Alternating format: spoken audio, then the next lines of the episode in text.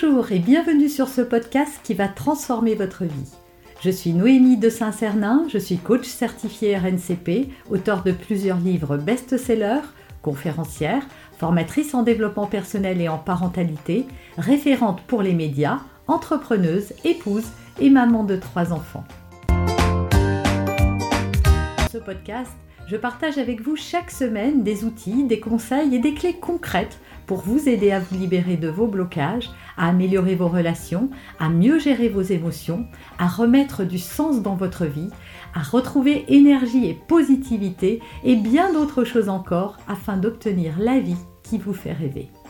Mais aujourd'hui, je viens vous parler de ce que cachent les colères de vos enfants. On voit aujourd'hui la troisième vidéo sur le sujet.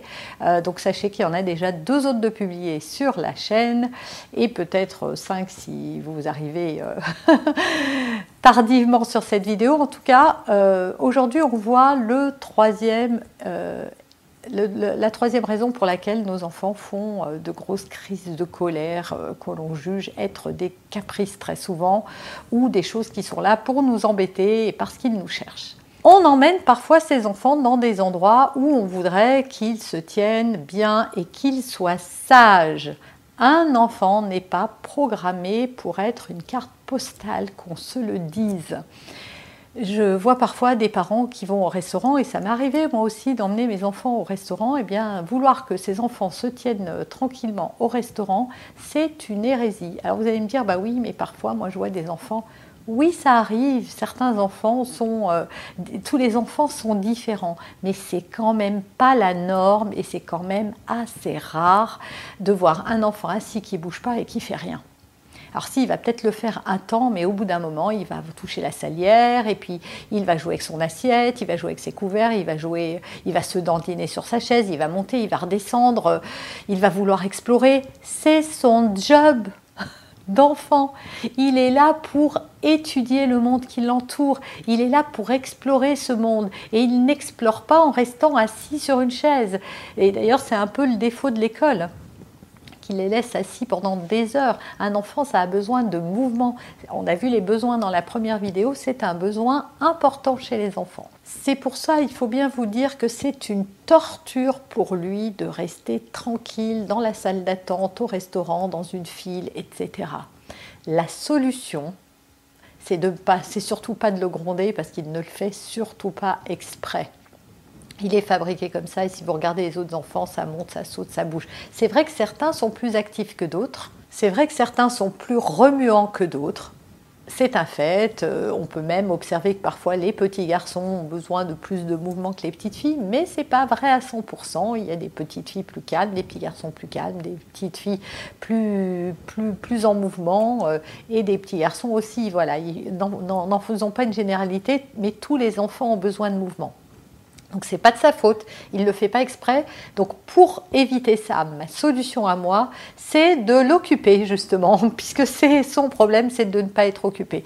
Donc quand vous savez que vous allez avoir un moment où il va falloir être tranquille, qu'il se tienne tranquille, où ça va être un peu long, comme la salle d'attente, comme euh, la file au supermarché, comme euh, euh, un voyage, que ce soit euh, euh, en voiture, en avion, en bus, euh, en métro, peu importe. Et plus ils sont petits, et plus se tenir tranquille sur une chaise, ça va être difficile pour eux. En grandissant, ça va aller mieux, mais plus ils sont petits, plus c'est compliqué.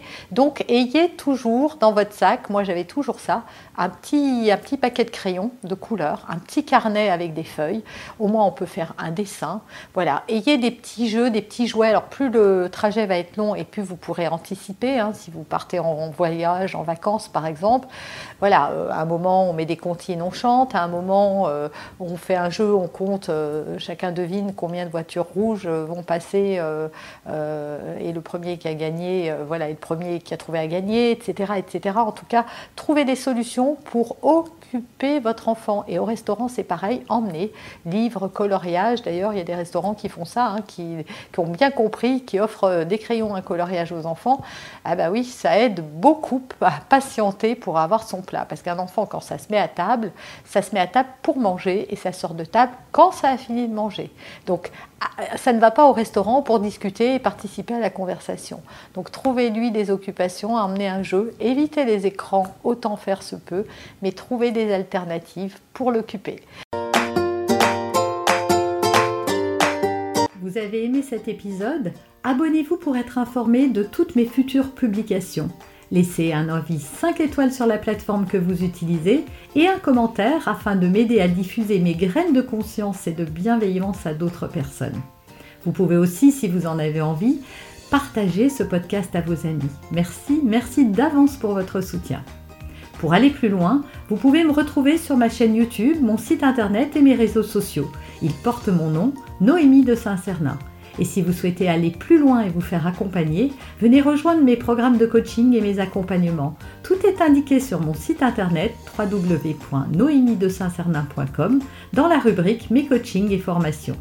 Vous pourrez également télécharger gratuitement les coffrets cadeaux que j'ai spécialement concoctés pour vous. À très bientôt